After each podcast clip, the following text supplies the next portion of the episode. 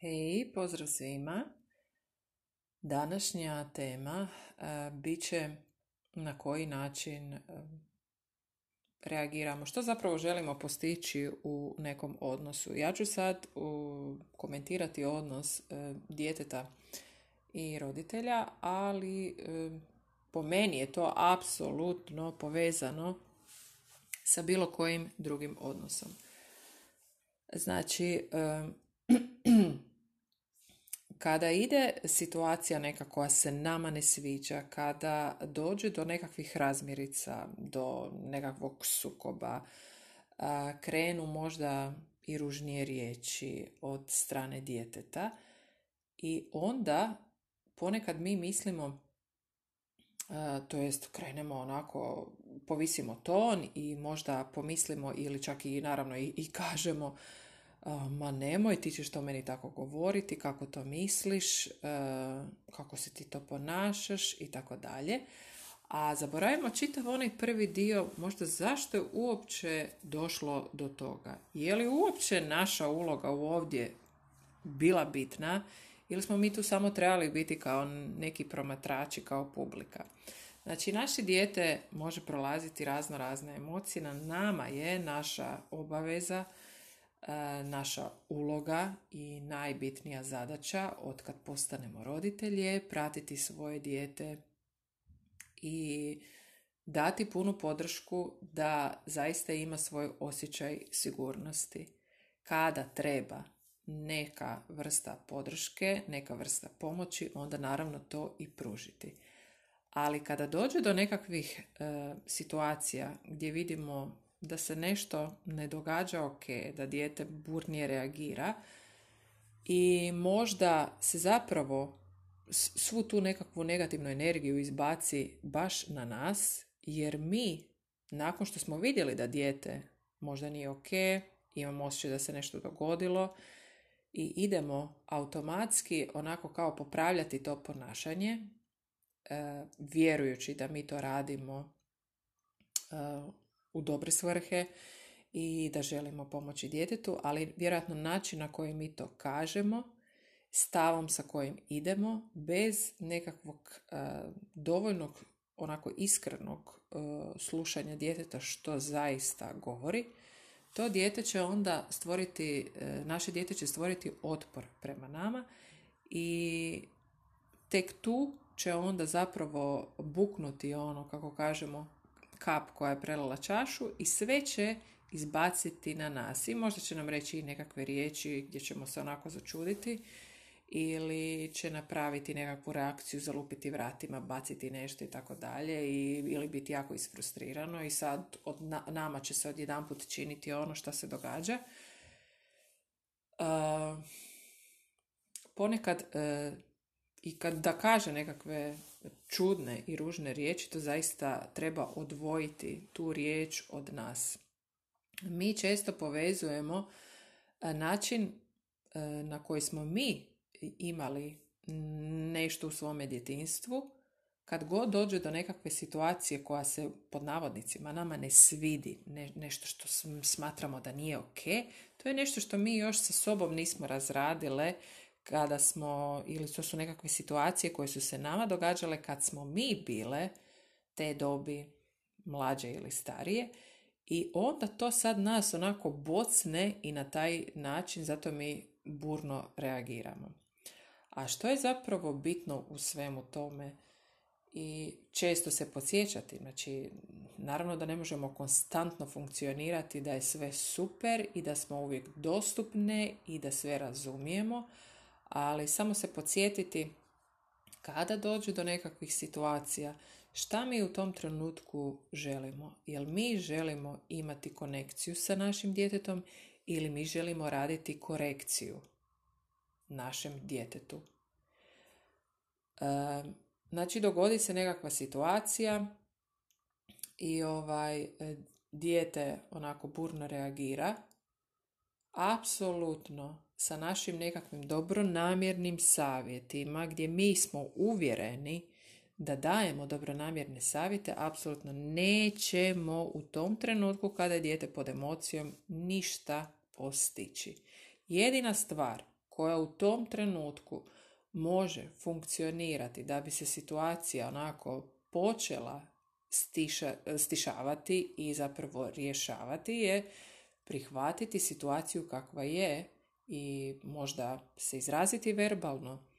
Vidim da ono zapravo, vidim da te nešto jako naljutilo ili e, vidim da te to o čemu pričaš um, naljutilo ili e, zaista ti ne odgovara um, i tako dalje i tako dalje. Samo prihvatiti to. A onda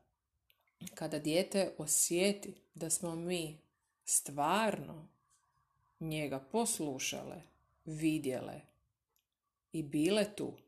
bez ikakvih nekakvih naših savjeta, onda će jednostavno prirodno doći da dijete od nas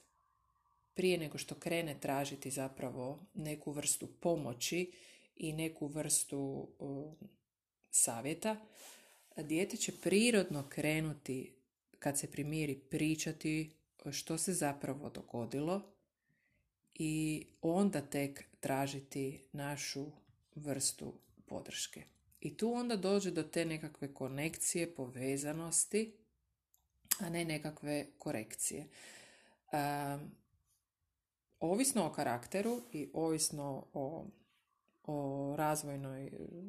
u kojem, kojoj razvojnoj dobi, ali ovaj, sve te nekakve reakcije se događaju um, i kada dijete maleno i kada dijete ne znam krene u školu, a najčešće kada krene, um, to jest kada je u pubertetu. Jer tek tada dijete onako uviđa da uh, konstantno uh, živi, radi pod nekakvim pravilima, a zapravo presmiješno Znači dijete koje ono, je već u srednjoj školi još uvijek kada primjerice ide na WC treba tražiti dozvolu da ide na WC, a s druge strane se od njega očekuje da može već puno stvari raditi samo i da treba zaista biti samostalno u svemu i svačemu, a kada se radi o nekakvim banalnim stvarima kao što je odlazak na, to, na toalet, onda treba tražiti dopuštenje. I tu djeca shvaćaju koliko možda do sada e, je stvari bilo po nekakvim kriterijima koje njima nisu odgovarale i onda kreće ono njihovo razdoblje nekakva vrsta bunta gdje se zaista krenu izražavati kakvi oni jesu. I na nama je samo jednostavno doživjeti to, uočiti ne krenuti u nekakav sukob, nego krenuti s time da e, razumijemo da se e, osoba nasuprot nas, naše najljepše biće na svijetu, pokazuje onom svjetlu koje zapravo je i da bi i dalje bilo samostalno, autentično i dalje naravno želimo da bude to što je i dopustiti da se izjasni, da kaže što misli, da, da pokaže tko je, što je, e, što se događa, što je bitno u njihovom životu, što nije i biti ono što i trebamo biti. Jedan osjećaj sigurnosti da dijete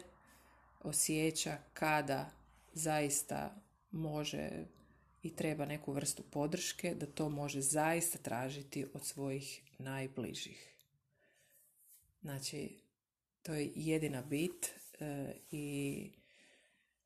eh, naša najveća uloga, a samim time i to je sve povezano i s nama, kakve smo mi iznutra, kakve smo mi u odnosu sa sobom. E, ja bih rekla da se to reflektira apsolutno na sve druge odnose i sa partnerom i s ljudima kojima radimo i sa našim prijateljima i tako dalje jer sve što se događa nosimo u sebi i ako se kad se zapravo osjećamo dobro onda možemo biti i temelj prije svega našoj obitelji, našoj djeci da imaju sigurnu luku, a također i osoba koja te prati kroz život u svim ostalim ulogama. Bilo to prijateljska uloga, partnerska uloga, ili neka druga iskrenost ona naša iznutra. Ovaj današnji podcast je možda bio onako baš pod utjecajem emocija. Ništa konkretno zapravo nije se uopće događalo vezano za ovu temu, nego mi se događaju neke, neke skroz druge stvari, sve u redu, nego samo onako mi plivaju na van razno razni osjećaj i samo saznanja, ne saznanja koliko e, neka vrsta osjećaja što je zapravo moje i, i, i koliko, evo, totalno sam sva zbrkana, e, koliko me onako preplavljuju te emocije, a zapravo e, se osjećam jako dobro. Ostavljam vas tu i krenite stvarati sigurnu luku za sebe i za svoje najdraže. Pozdrav svima, bok!